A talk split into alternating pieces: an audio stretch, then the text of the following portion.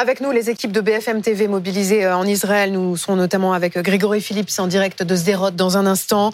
Euh, Patrick Sauce, Benjamin Petrover sont toujours avec nous alors que Israël tente de, de répondre à l'attaque terroriste de samedi matin. Avant de vous entendre, on voulait vous faire écouter ce matin le témoignage d'Elia, 27 ans, étudiante en droit, qui était samedi matin à cette rave party dans le désert tout près de la frontière avec Gaza. C'est Quentin Bollier qu'il a rencontré euh, hier.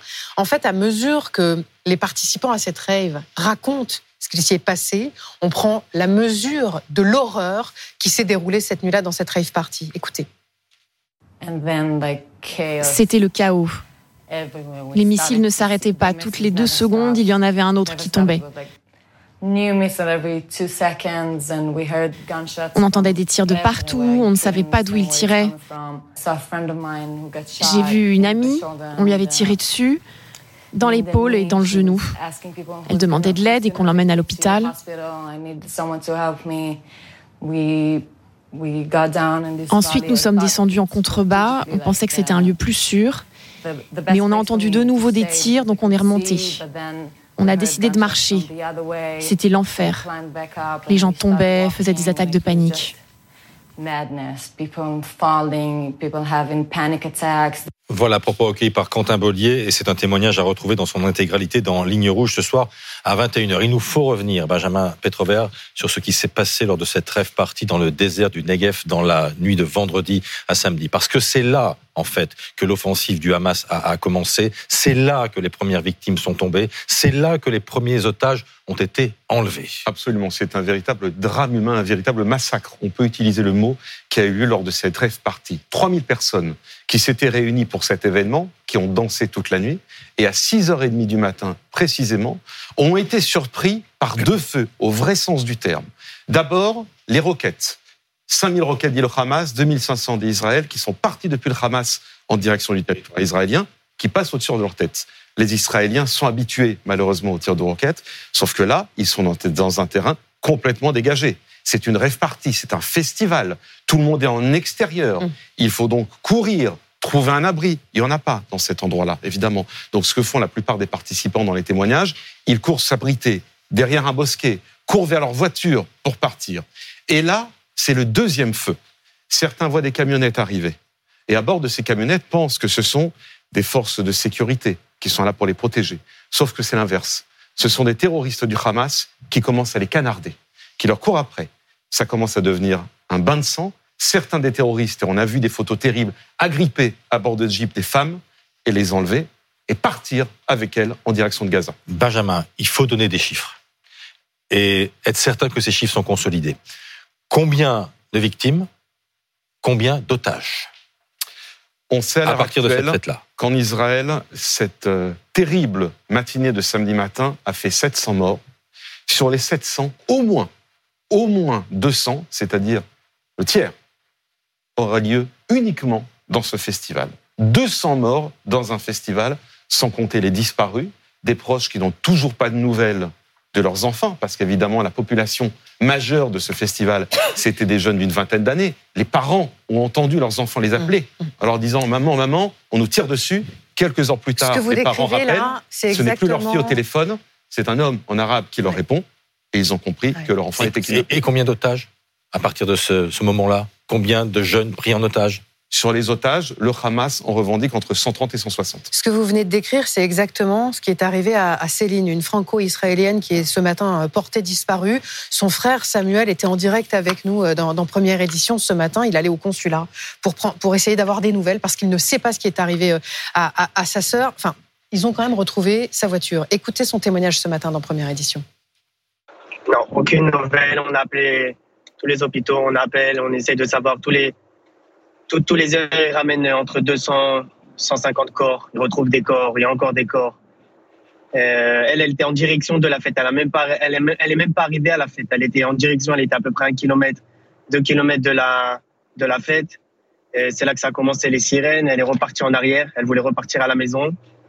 C'est là que elle a parlé avec son mari. Elle lui a dit non, on repart. Et c'est là qu'elle lui a dit voilà, il y a, y, y a, des soldats, il y a des soldats qui viennent nous aider. Et en fait, c'était pas des soldats, c'était c'était des combattants du Hamas qui, qui tiré dessus. On a retrouvé la voiture hier. Son mari a retrouvé hier la voiture.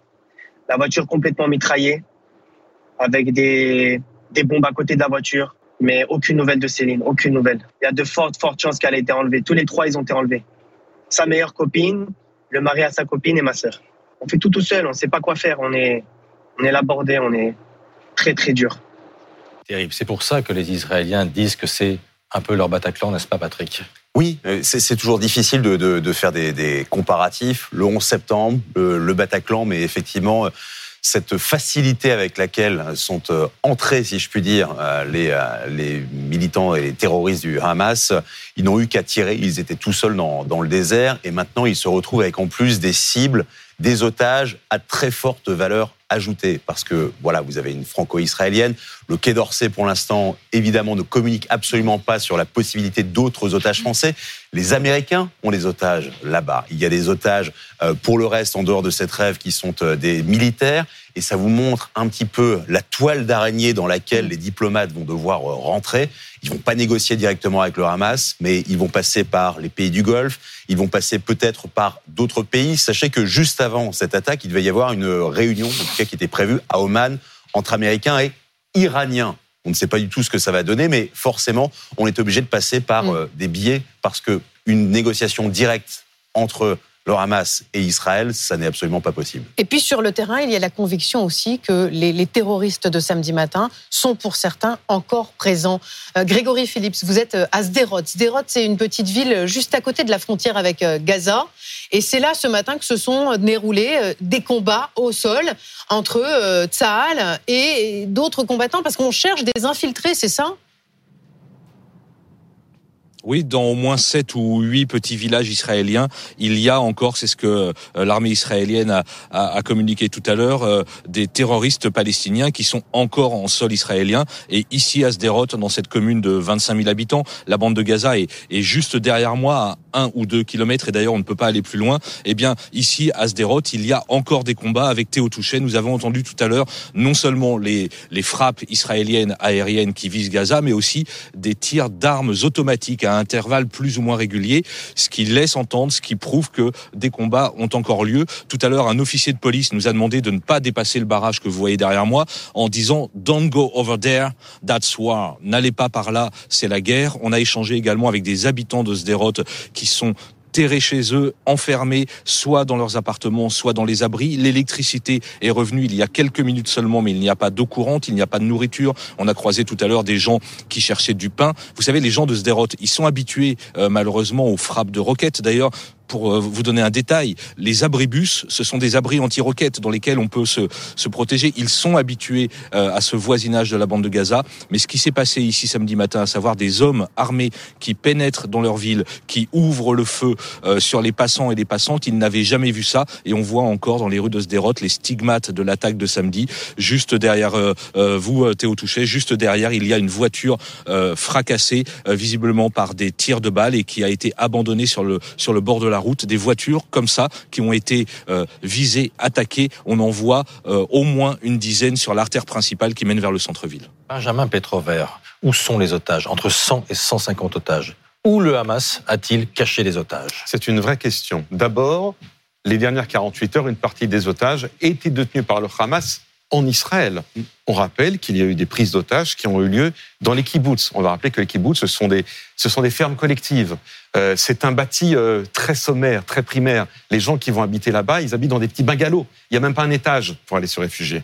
Donc quand un terroriste rentre dans la maison, toute la famille est coincée et cernée. Il y a donc eu des prises d'otages dans ces kibbutz qui sont aujourd'hui des kibbutz martyrs. Pas que israéliens. Patrick Sauce euh, donnait une dimension internationale. On apprend ce matin que 11 ressortissants thaïlandais ont été kidnappés, qu'il y a également 20 morts thaïlandais. Pourquoi? Parce que ce sont des kibbutz, j'y suis beaucoup allé pour des tournages, qui sont spécialisés dans l'agriculture, notamment euh, on fait pousser des géraniums là-bas.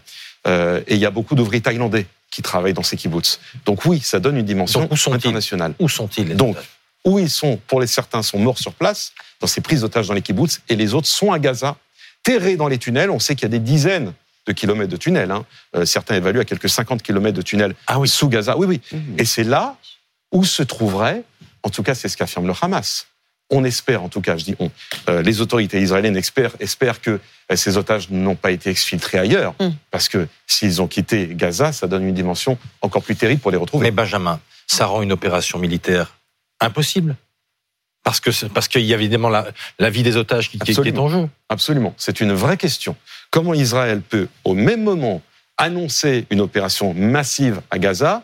Je vous disais tout à l'heure qu'elle pourrait avoir lieu dans l'après-midi, selon d'autres sources. On me parle d'un début d'opération dans 48 heures à 72 heures. La vérité, c'est que personne ne le sait. Mm. Seul le QG israélien, euh, réuni euh, sans doute ce matin, le sait. Nous, on ne le sait pas. Ce qui est sûr, c'est que les réservistes ont été appelés, que des soldats par centaines arrivent vers Gaza et qu'il sera très difficile de décider de bombardement si au même moment les otages sont à l'intérieur.